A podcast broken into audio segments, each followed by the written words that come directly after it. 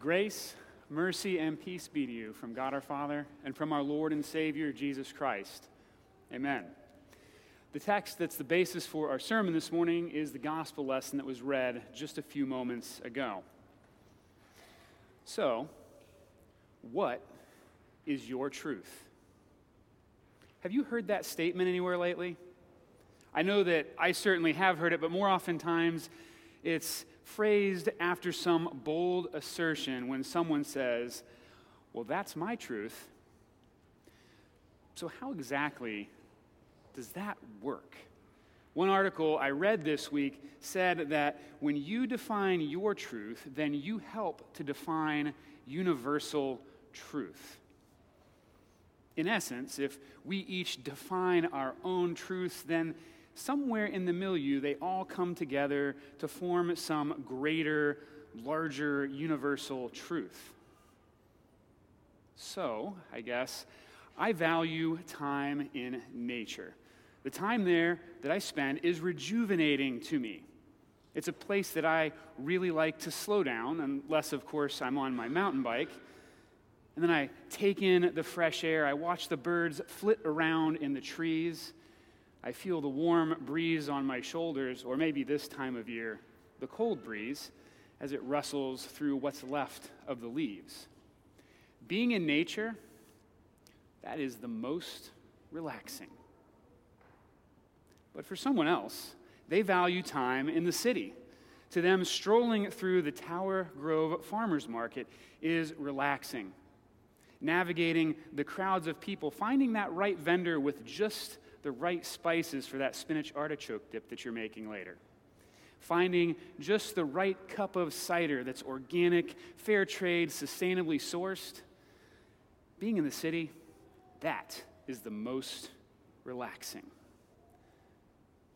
So, which is it? Being in nature or being in the city? The trouble with truth is who gets to define it. And if in this pursuit of universal truth we come to one of these junctions, someone has to be right and someone has to be wrong. It cannot be both. They can't at the same time both be the most relaxing place. And so the pursuit of truth in this way, it's entirely subjective, brothers and sisters in Christ.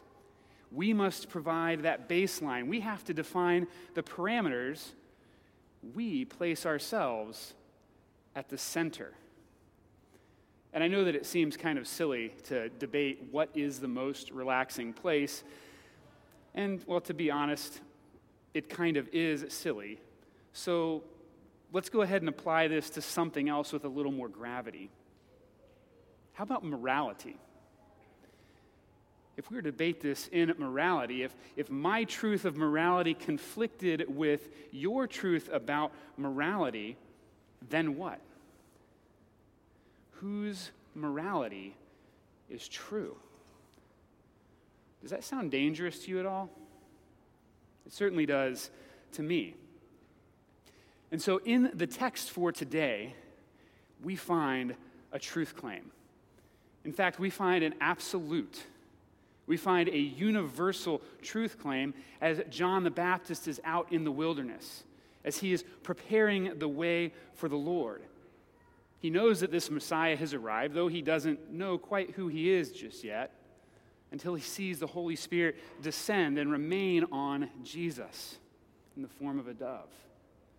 And right then and there, John makes this bold statement Behold, the Lamb of God who takes away the sin of the world. And that, brothers and sisters in Christ, is a bold assertion of truth. A bold assertion of truth that's both absolute and universal. John says, the, not a Lamb of God, referring to Jesus in this singular and definite fashion. This is the Lamb of God. There is no other. It is Him. There can be no plurality here. And then the term Lamb of God. provocative language that would have had those gathered possibly pondering the Passover lamb from Exodus, the sacrificial lamb whose blood covered God's people in Egypt as that angel of death passed over their homes. The blood of that Passover lamb covering those people gathered in that house. Each house having to sacrifice a different lamb all across Israel. But the Lamb of God, this, the Lamb of God, John's bold statement proclaiming to all who were hearing that Jesus, this Nazarene, was the Lamb of God. And his next words telling all about his mission here on earth, who takes away the sin of the world. This lamb, unlike that Passover lamb in Egypt, was to be an all encompassing sacrifice, not just for one family, not just for the Jewish people, but for Jew and Gentile alike, for slave and free, for Pharisee and Sadducee alike. The mission of this lamb was to redeem all of creation. And so John's statement here is absolute, it is universal. In saying this, there can be no other. So, so, how is it that John can stand there and make this claim? After all, he is just a poor, miserable sinner like you and I. Well, saying, I myself did not know him, he doesn't try to take the credit. Instead, knowing who Jesus was, he points with the authority of a messenger, saying, He who sent me. John points to God as the one who has revealed this Lamb of God. It isn't John's opinion, it isn't from his own reason that the Lamb of God is recognized here by the Jordan. It is because of God's divine revelation as John testifies as to who Jesus, this Nazarene, really is. And so, this event, it reveals something to us that has been lost by our fall into sin. God is at the center of all things. And even if we don't use words like, well, that's my truth, our sinful nature, tries to define things on our own terms. And in our sinfulness, we place ourselves at the center. And even as Christians, we find ourselves doing this. I mean, there's so many things in our world that are vying for our attention. We have so many choices to make, all of the activities, all of the groups, so many opportunities, and so little time. How can I fit this in? Well, I guess I have no time for, for choir anymore. That's okay. Well, you know, if I don't make it to youth group, that's just fine. We place ourselves at the center and we strive to fit God into our lives instead of seeing how He has come into ours and woven us into His story. How He came in a way that flipped the ways of the world on its head mighty military king, conquering army, subduing the kingdoms of the earth, and establishing his throne in this place? No, not really.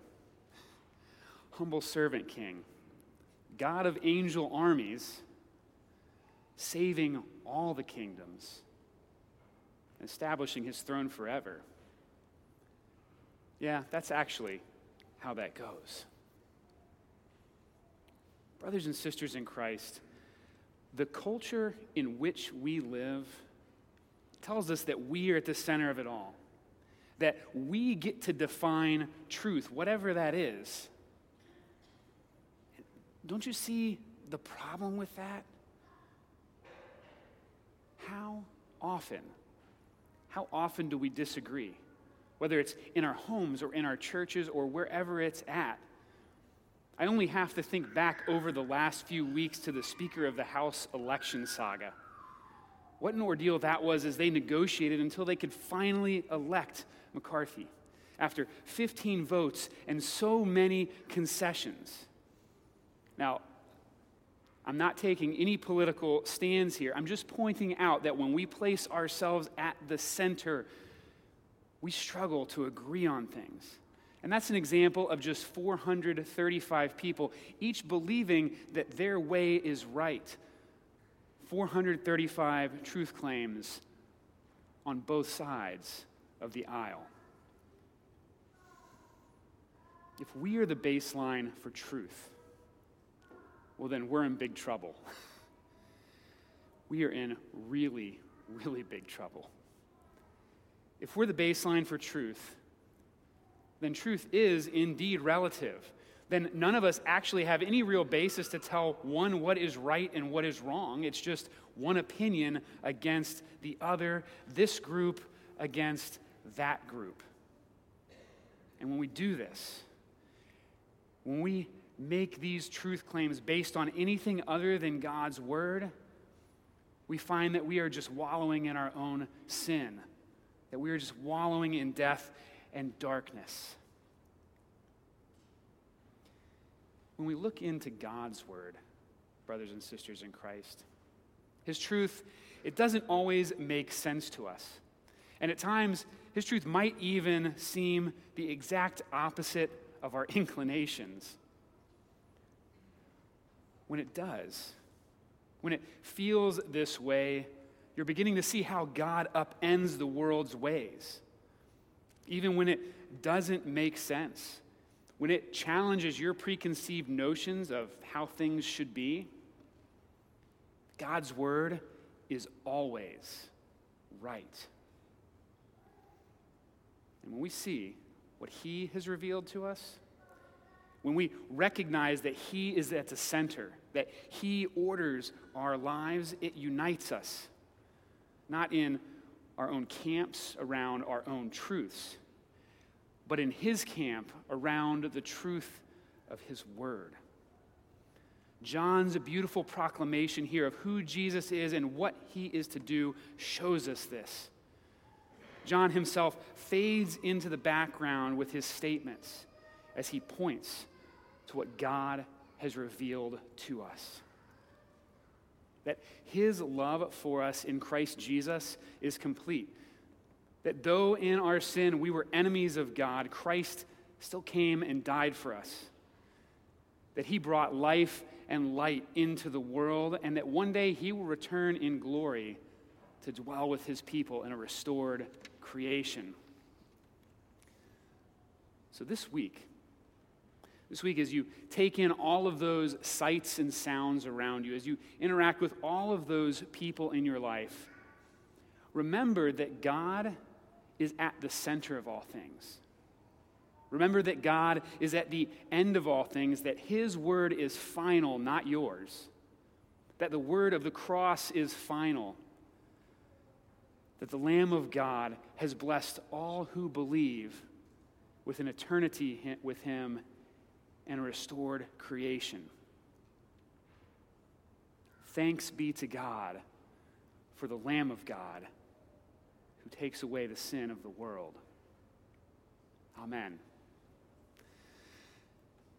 And now, may the peace that passes all understanding guard your hearts and minds in Christ Jesus to life everlasting. Amen.